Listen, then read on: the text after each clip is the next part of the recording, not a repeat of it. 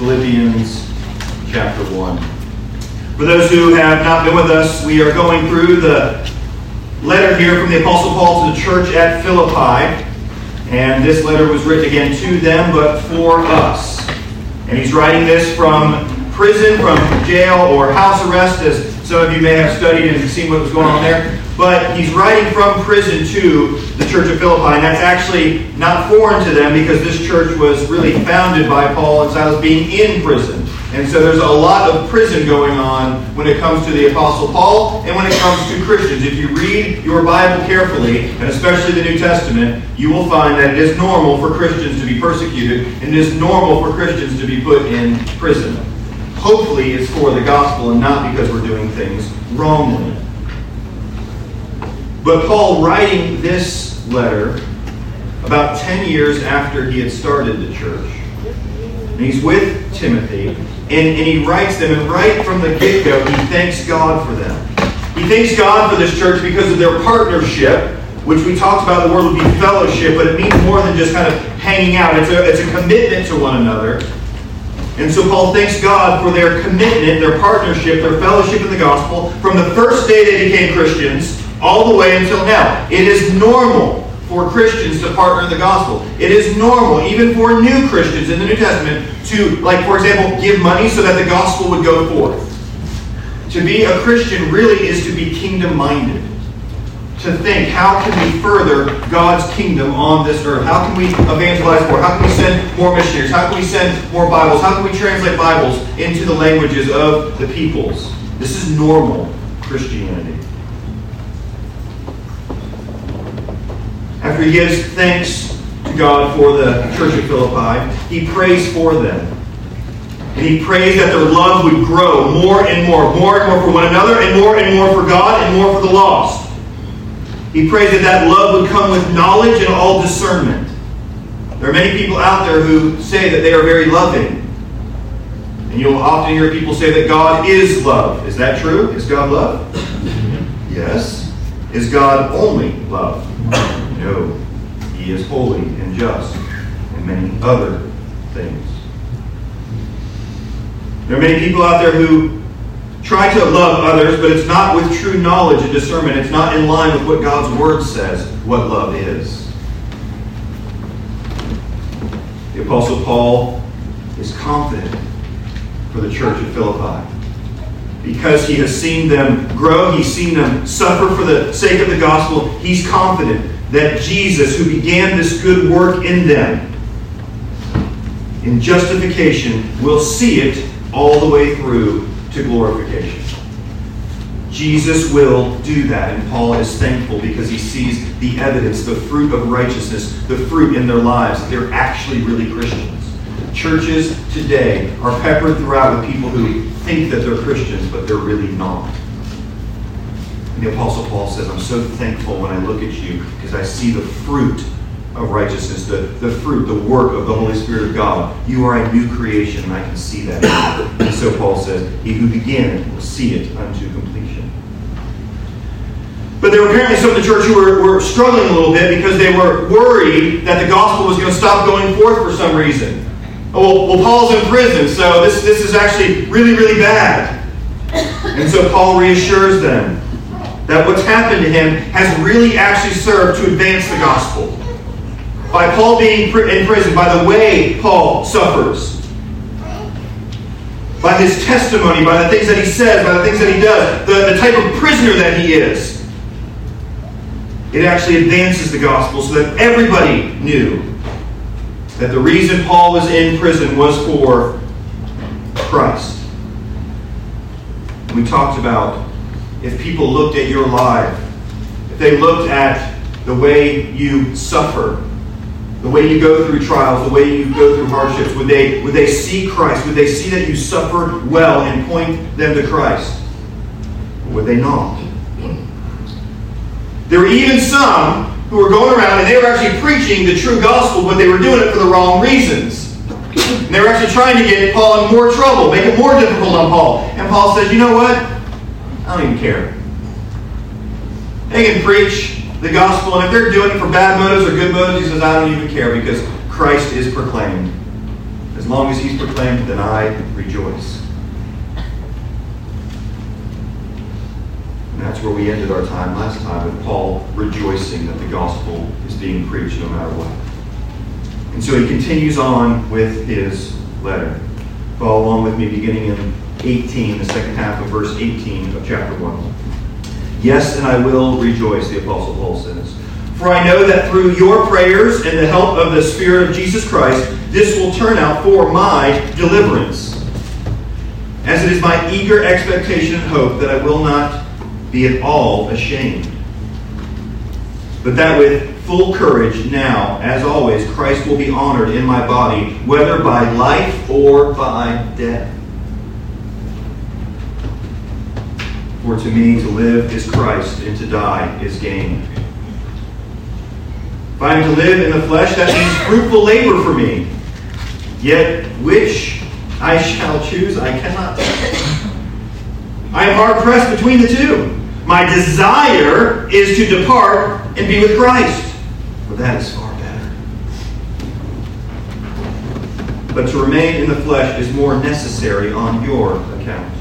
Convinced of this, I know that I will remain and continue with you all for your progress and joy in the faith, so that in me you may have ample cause to glory in Christ Jesus because of my coming to you again. Only let your manner of life be worthy of the gospel of Christ, so that whether I come and see you or am absent, I may hear of you that you are standing firm in one spirit and one mind, striving side by side for the faith of the gospel. Verse 28 And not frightened in anything by your opponents. This is a clear sign to them of their destruction, but of your salvation, and that from God. For it has been granted to you that for the sake of Christ you should not only believe in him, but also suffer for his sake. Engaged in the same conflict that you saw I had, and now hear that I still have. The Apostle Paul says he's rejoicing. Back up to verse 19, he says, I know, I know that through your prayers and the help of the Spirit of Jesus Christ, this will turn out for my deliverance. He could mean just being delivered from prison. He's in prison again and under trial. And he could mean that, but it seems that he means more than that. That his deliverance, his salvation, he knows that whichever way this thing goes, he's ultimately going to be delivered. Whether he's put to death or he's let go, does not matter. Ultimately, he will be delivered over to Christ himself. But it may mean that Paul had some insight, some understanding from God that he was going to be released here. But notice what he says here. It's through the, the, the help of the Spirit of Jesus Christ, but it also is through their what? What's the word? Prayers. Their prayers. Do you pray like it matters? Like, do you are you the type of person that prays like it really does matter? Like, do you believe in prayer? That, that when we pray in, a strange mystery, the hand of God moves. Many times we see that we, we, we, we have not, because the scriptures tell us we ask not. And, and, and sometimes it seems like a formality when we pray. Well, we're supposed to pray, especially if somebody's sick or something's going on. But do you labor in prayer on behalf of others? On behalf of the lost? On behalf of these little ones that they would come to faith? On those who are sick? Do you pray for your brothers and sisters in Christ? We have the prayer updates that go out throughout the week. Do you pray like it really matters? That God will respond. And so Paul, in an amazing statement here, says it's both. It's the Spirit of God, the Spirit of Jesus Christ working, and the means that God chooses to use is the prayers of the saints of Philippi. Some of the great work that God is doing in this church and in some of you are a direct result of prayers of many of you in here. In fact, I've seen this said a few times that there are some of you, even this morning, you are sitting in these pews because other people around you have been praying for you. They have been laboring for you on your behalf in tears, asking for favor from God in your life that you would respond.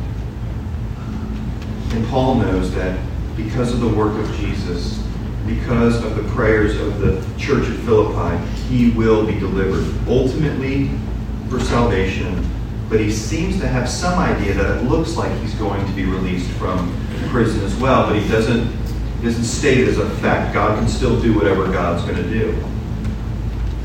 Because he says in verse 20, as it is my eager expectation and hope that I will not be at all ashamed but that with full courage, now as always, Christ will be honored in my body, whether by my life or my death. So there's that kind of that idea. Is he, is he just talking about getting out of prison there, or does he mean overall? No matter what, he says, I'm not going to be put to shame because he's put his hope in Christ. This idea of shame comes up in Paul's writing multiple times in some of his other letters. It's kind of when you think about to the church of Corinth when he's writing, and he talks about the resurrection. And what he says is actually, if the resurrection isn't a real thing, then we as Christians should be pitied among all people the most. Why does he say that? Well, ultimately, it, it, means that you should be living your life in such a way, sacrificing for the kingdom in such a way, that it's like you're wasting your life if there's no resurrection. If Christianity is not real, then you should be wasting your life, basically. Or you are wasting your life. That's what he's saying. But then, of course, he says, but the resurrection is real. But if it's not real, then we should be pitied most. Do you live your life that way? Like, if, if, if Christianity's not real, does it really matter? Does it look that different for you? Are you living for the kingdom in such a way that it's like, man, that person is really putting all, all their money in that pot all their bets, if you will, are going toward that Jesus is real. Or are you kind of kind of on the fence? Yeah, I'm following Jesus, but I'm also kind of doing other things as well. Are you all in for Jesus? Paul's like, man, I'm all in. I will not be ashamed because Christ is real. On that day, you know, Paul's in prison right now. That's kind of a shameful thing. He's been in prison multiple times. He gets beaten. All kinds of things happen. That seems shameful unless Being beaten and put in prison for the truth. And what Paul's saying is guess what? There's a day coming. There's a day coming where it's going to be revealed that I suffered for the right thing. All those people who were beating me, they were scolding me, they put me in prison, all these things. He goes, There's a day coming for them where they're going to find out that it's Christ and Christ alone that we're saved. It's Christ who is King, and they will bow the knee and on that day I will not be ashamed. So I'm not going to be ashamed now. As always, Christ will be honored in my body, whether by life or by death. What do you use your life for, beloved? Is Christ central to you? He goes on, look what he says whether by life or death. Verse 21 For me to live is Christ and to die is gain. It's such a great bumper sticker. Such a great thing to put on a coffee cup. Maybe get a tattoo if you're into that. Your thought on that? I spent all week just trying to think on what does it mean for me to live is Christ. I mean, we get the die is gain part. What he means is, of course, there is that you get to go be with Jesus. That should be better than everything else. And there is a side that we need to ask ourselves that question. If you really had the choice, leave this life now and go be with Jesus, what would you choose? Do you love this world so much that you don't want to leave to go be with Jesus? Do you love it here so much? Do you think so little of Jesus? That you just want to enjoy the blessings He's given you and not Him Himself. The Apostle Paul, he says, in 22, right after he says, For me to live is Christ, to die is gain. If I am to live in the flesh, that means fruitful labor for me. Yet which I shall choose, I cannot tell. Now, don't, don't get for a second, like Paul, it gets to decide whether or not he's going to die or not. That's not what that means. It's one of two things. It's either like just kind of hypothetical, he's just like, wow, which one would I choose? Right now I get the choice to go or stay, which one? Oh, I'm hard pressed. And or he's meaning, what was he praying for? He's in prison. Is he praying, God, take me now? Or should I be praying, God, leave me because there's fruitful work for me to do? I'm hard pressed, verse 23, between the two. My desire to depart and be with Christ. Well, that is far better. That's my true desire, Paul says. But, verse 24, to remain in the flesh is more necessary on your account, the church of Philippi. I really want to go be with Jesus, but I need to stay around here for you guys he says. Convinced of this, 25, I know that I will remain and continue with you all for your progress and joy in the faith. He says, I know that the Lord is going to keep me here because it's not time for me to go because you need me longer, Paul says. But as you go back, think about that. The, the living, for me to live, back 21, for to me to live is Christ. What he, he says about that, what he explains in those following verses, is fruitful labor. So that's what you have to ask yourself. If you right now are like, oh man, for me to live is Christ. What do you mean? Do you mean what Paul means? Do you mean fruitful labor? How about, let's put it this way. If you die right now, does it make a difference in people's lives? Spiritually. Yeah, your family issue and, and, and that sort of thing. I'm talking about spiritual. I'm talking about kingdom wise. Are you like following Jesus in such a way? Is, is everything so centered, the gospel centered, that everything you're thinking, everything that you're doing, your whole life revolves around Jesus so much that if you died right now, man, the impact would be huge, spiritually speaking. The way you're serving others, discipling, who are you pouring into, right? Paul's like, Paul's like, I, I, I got to stay around because you guys need to keep growing. I need to help you. Who are you discipling, friends? Does it make a difference at all if you die right now, other than people miss you? Does it make a difference in the church? Do you serve at all in the church? In any way, or literally, if you if you if you died, we just wouldn't even know. Wouldn't affect us at all. Would that be true? Well, of course not. Hopefully, we have a body of Christ here where we love one another and notice one another and pour out our gifts for one another. The gifts that God's given us to build up the church. But as you chew on, what does it mean to live as Christ? And would you say that's really true of your life? And you know what? For many of you, I think you are. I think for many of you, you are living for Christ. You're doing your best to try to follow Him faithfully. And some of you, I think, are on the fence on that. You're like, I want that, but, but sometimes I don't. I think that's a normal battle. But what are you committed to? For Paul, he is committed to living for Christ. Fruitful labor. So he says, I need to stick around for you guys so that I can continue along with you for your progress and joy in the faith. That's again what we should be doing, coming alongside one another to help each other progress in the faith. So that, verse 26, in me you may have ample cause to glory in Christ Jesus because of my coming to you again. Paul said, I, I got to stick around and I'm going to come visit you again. And when I do, you are going to rejoice and give God the glory because I've come back to spend time with you. And there again is this great love that they have for one another. He says, So I'm certain that I'm coming back to you, but here's what you need to do in the meantime. Verse 27 Only let your manner of life be worthy of the gospel of Christ. Live in such a way that matches the gospel. Live in such a way as people, as they, as they, as they, as they learn about Jesus, as they see what Jesus has done, and then they look at your life, they don't go, wait a minute, that doesn't match up at all. That, that doesn't match up. Don't live that way. Live in such a way that they're like, you know what? You're one of those little Jesus followers, aren't you? Do you know the term Christian? It wasn't originally used as like a good thing. That term is really more of a of a you little little Jesus followers little Jesus is. I'm going to look at you and be like, Jesus. Well, yeah. Little Christs. When people see that in us.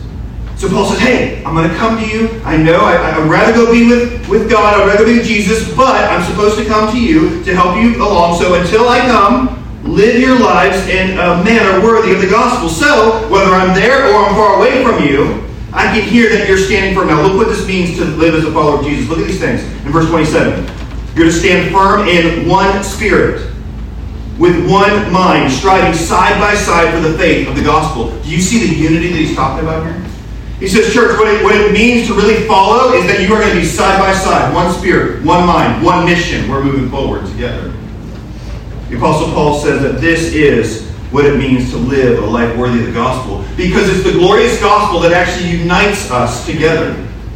Different tribes, tongues, nations, different socioeconomic groups, different classes, doesn't matter. The gospel unites. And because the gospel unites, we should live in such a way that we are side by side, striving after the main goal together. And then what happens? Is that supernatural unity? Here's what happens. Verse 28. We wouldn't be frightened in anything by our opponents. This is a clear sign to them those who oppose Christianity, when they see the church, when they see the church is unified, we're loving one another, we're trying to accomplish the same gospel, the same mission. When they see that, here's what it is it's a sign to them of their destruction. The enemies of God, when they see that unity, whatever this means exactly, it's a sign to them you will, you will be destroyed. You are going against God because God is working in an incredible way among His church. Look at the unity. It's a sign to them for their destruction, but to you Christians, it's a sign for your salvation. Isn't that remarkable? The unity of the church, the unity of the gospel. The fact that Jesus dies for all peoples, tribes, tongues, nations, doesn't matter, and he brings us together, is a sign to them for their destruction and is a sign of salvation for us. How do you know if a church is spirit filled? How do you know if a church is spirit filled? Some would say, well, they have to have their hands raised during worship. Some would say they have to be maybe perhaps speaking in tongues or having some other spiritual gifts happening. Some would say if you have young young families, then you have the Holy Spirit there. Some would say, no, if you have older people, you have the Holy Spirit. Some would say if you have a bunch of different people from different ethnic backgrounds, that's really a church that has a spirit. It's unity. It's love in unity, true unity, is how you know that a church has the Spirit of God. Because that is hard. To be loving and unified and not divided all the time, that's really hard. Especially when we come from different backgrounds, different perspectives. To be unified like that, that's a sign that the Spirit of God is among you and that you are saved. Let me end with this. Notice he says it's again, it's a sign for their destruction, but it's a sign of your salvation, and that is from God. Now watch this. Let this let this verse blow your socks off for a second. For it has been granted to you.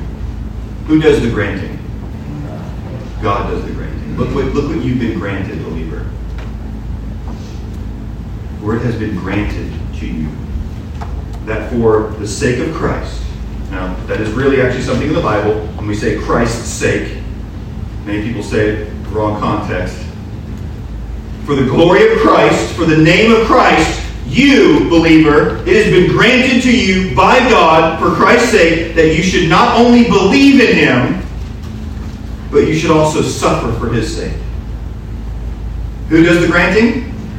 God. What are the two things you get granted by God? You grant, he grants you belief and suffering. And those two things work together for Christ's sake. That is from God. And so as he ends, he says, It has been granted to you, Church of Philippi in particular, to go through persecution, engage in the same conflict that you saw I had, Paul says, and now you hear that I still have. Believer, you should be excited today. God has granted you belief and you get to suffer for his name. You don't, you don't look as happy about the second one. I'm just being honest. I'm kind of reading the room, and when I'm saying, like, you're granted belief, you're like, Amen, thank you, Jesus. And then suffer for his name.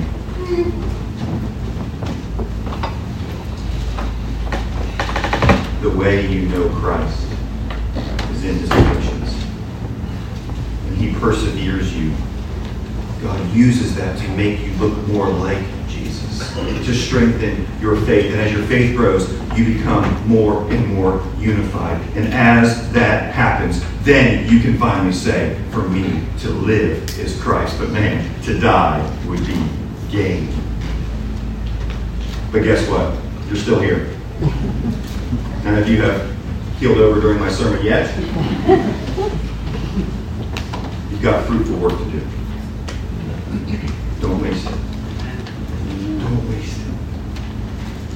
We're still here, and we have fruitful labor. Let's keep going. Father, we thank you for your grace. We thank you for your mercy and your love. We are thankful, Lord, that you have granted to us, it has come from you, that we would believe and suffer. But it's also come from Christ through his prayer, his high priesthood prayer, that we as Christians, we as a church would be unified. And that this would be a testimony to the world of our salvation and even of their destruction. Because for us to be unified around the gospel is supernatural. And it means Jesus really has come from God.